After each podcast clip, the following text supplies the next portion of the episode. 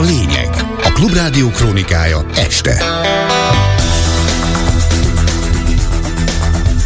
18 óra 2 perc. Diákok és tanárok tüntetnek holnap Budapesten. Folytatják a vörös tengeren áthaladó hajók támadását a jemeni huszi lázadók. 120 EP képviselő elvenné Magyarországtól a szavazati jogot az Európai Tanácsban. Marad a felhős idő késő este akár mínusz 6 fok körüli értékeket is mérhetünk. Jó estét kívánok, ez a lényeg a Klubrádió krónikája, a mikrofonnál Kemény Dániel. Az Egységes Diákfront holnapra megmozdulást szervez a belügyminisztérium elé Megéri tüntetni címmel. Az esemény 15 órakor kezdődik, nagyjából 16 óráig fog tartani. Perlaki Borsos Noel, a szervezet képviselője a Klubrádiónak azt mondta, úgy látják, hogy a pedagógusok béremelése javarészt az általuk is megtartott tüntetések nyomán valósulhatott meg. Ezt azonban továbbra sem tartják tökéletesnek.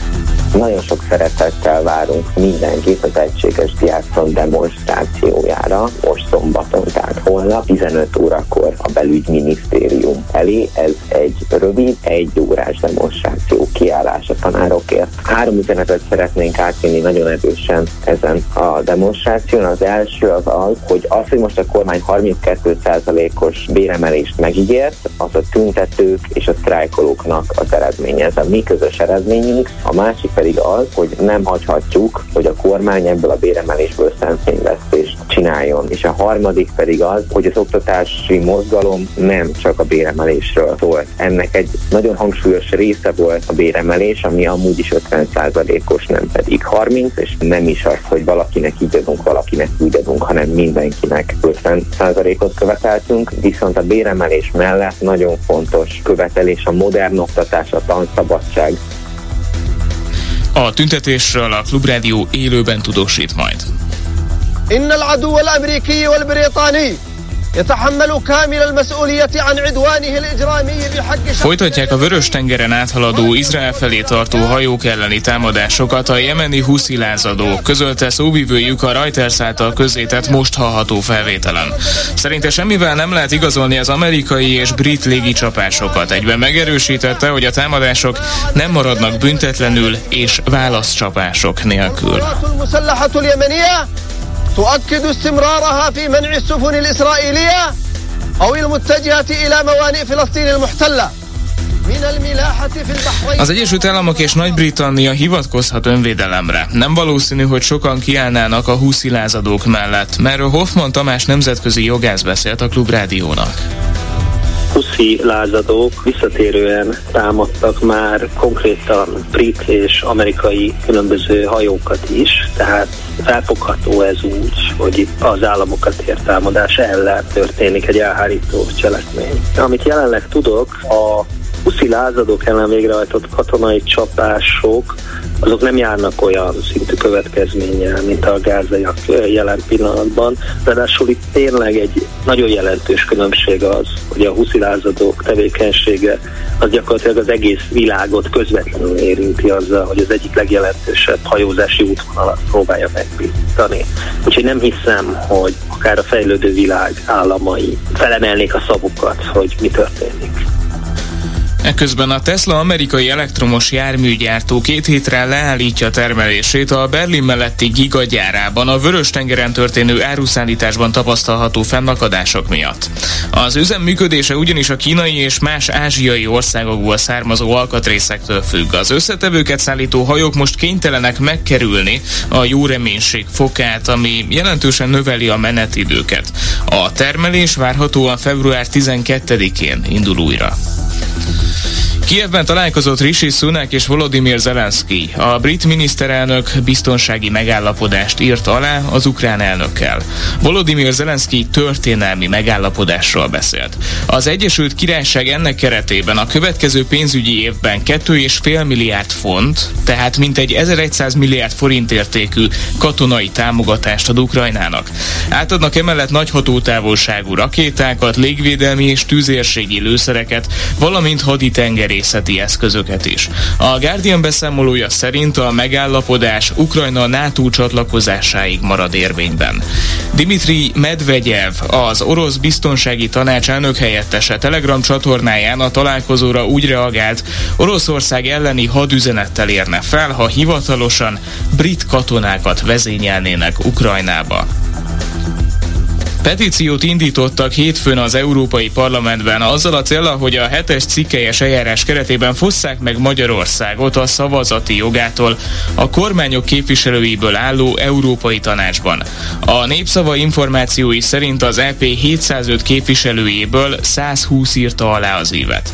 A támogató aláírások elsősorban a kereszténydemokrata, a szocialista és a liberális frakcióból érkeztek, továbbá zöldpárti és szélsőbalos képviselők képviselőktől, de van az aláírók között finn szélsőjobbos és olasz populista is. A magyar EP képviselők közül az állásfoglalást senki nem írta alá. Itthon megjelent a Rákos rendező helyére álmodott úgynevezett mini Dubajról szóló kormányközi megállapodás tervezete. Ez szerint a magyar állam mintegy 300 milliárd forintnak megfelelő fejlesztést vállal a területen. Ezek közé tartozik például a kisföld alatti vonalának meghosszabbítása is. A főváros érdemi partneri viszonyt szeretne ezügyben a kormányal. Erről Karácsony Gergely főpolgármester beszélt. Világosan lehet látni azt, hogy a beruházó mit kap a magyar adófizetőktől, mit kap a magyar kormánytól. Megkapja a területet, amelynek az értéke igen súlyos százmilliárdokat akar, illetve kap egy adó kedvezményt, hogy a beruházó mit épít cserébe.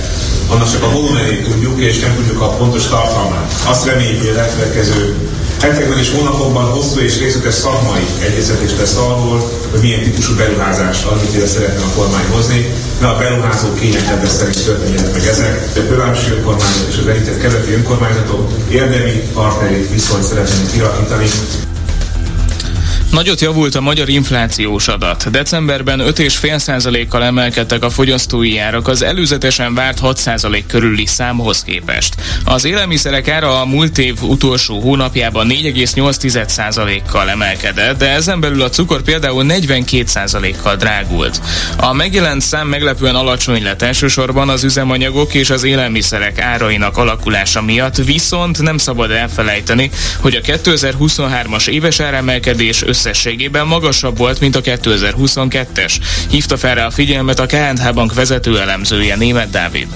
2022-höz képest még egy gyorsulást figyelhettünk meg, hiszen 2022-ben 14,5%-os volt az infláció. Ugyanakkor az is igaz, hogy az év folyamán gyakorlatilag folyamatosan lassult az infláció, alacsony energiárak voltak, jöttek lefelé az alapanyagköltségek, jó lett a termés. Emellett pedig még az is nagyon fontos volt, hogy a belső kereslet az nagyon gyenge volt, cégek kevésbé tudtak árat emelni. 2024-re a fő kérdés az az, hogy mennyire marad nyomott a kereslet, vagy azzal, hogy a reálbérek bérek elkezdtek növekedni, visszatér a fogyasztási hajlandóság is. Arra számítok, hogy az év első felében még inkább egy nyomott inflációt látunk, 4% alá is benézhet, de aztán az őszre már inkább egy enyhén gyorsuló inflációs pályával kalkulálok, és akár évvégére ismét 5% körüli inflációs szinten. Így az éves átlagos infláció 5% alatt is alakulhat arcfelismerő és mesterséges intelligenciát használó rendszerrel is felszerelik a Csengeren épülő 1500 férőhelyes börtönt, mondta a belügyminisztérium parlamenti államtitkára.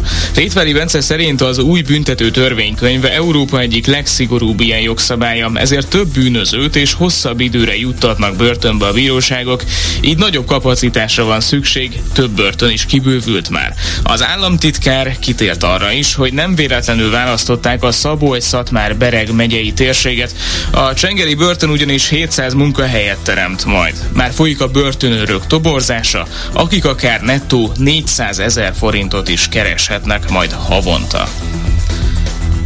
Egy orosz turista csoport tagjai lesznek az elsők, akiket beengednek Észak-Koreába azóta, hogy 2020 elején a koronavírus járvány miatt teljesen lezárták az országot. Az orosz turisták állítólag sielni mennek. A TASZ orosz hírügynökség szerint a látogatók Fenyámba érkeznek majd először, ahol meglátogatnak egy emlékművet, ezt követően pedig az ország egyik legmodernebb síközpontjában mutatják, mulatják majd az időt. 18 óra 11 perc, a főbb hírek még egyszer röviden. Diákok és tanárok tüntetnek holnap Budapesten. Folytatják a Vörös-tengeren áthaladó hajók támadását a jemeni huszi lázadók. 120 EP képviselő elvenni Magyarországtól a szavazati jogot az Európai Tanácsban, és most végül az időjárásról. A folytatásban változóan felhős időre számíthatunk, néhol előfordulhat hószálingózás. Az északi-északnyugati szél többfelé lesz élénk. Késő estére mínusz 6 és mínusz 1 fok közé hűl le a levegő.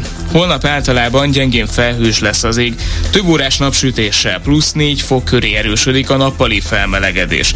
A csapadékmentes idő pedig várhatóan kitart vasárnapig is, a hét utolsó napján plusz 5 fok körüli értékekre készülhetünk. 18 óra 12 perc, ez volt a lényeg a Klubrádió krónikája este. A műsor elkészítésében segítségemre volt Turák Péter, Nemes Dávid és a technikus Csorba László. A szerkesztőt Kemény Dánielt hallották, hírekkel legközelebb 19 órakor várom önöket, most pedig folytatódik az Esti Gyors Selmeci Jánossal. A lényeget hallották.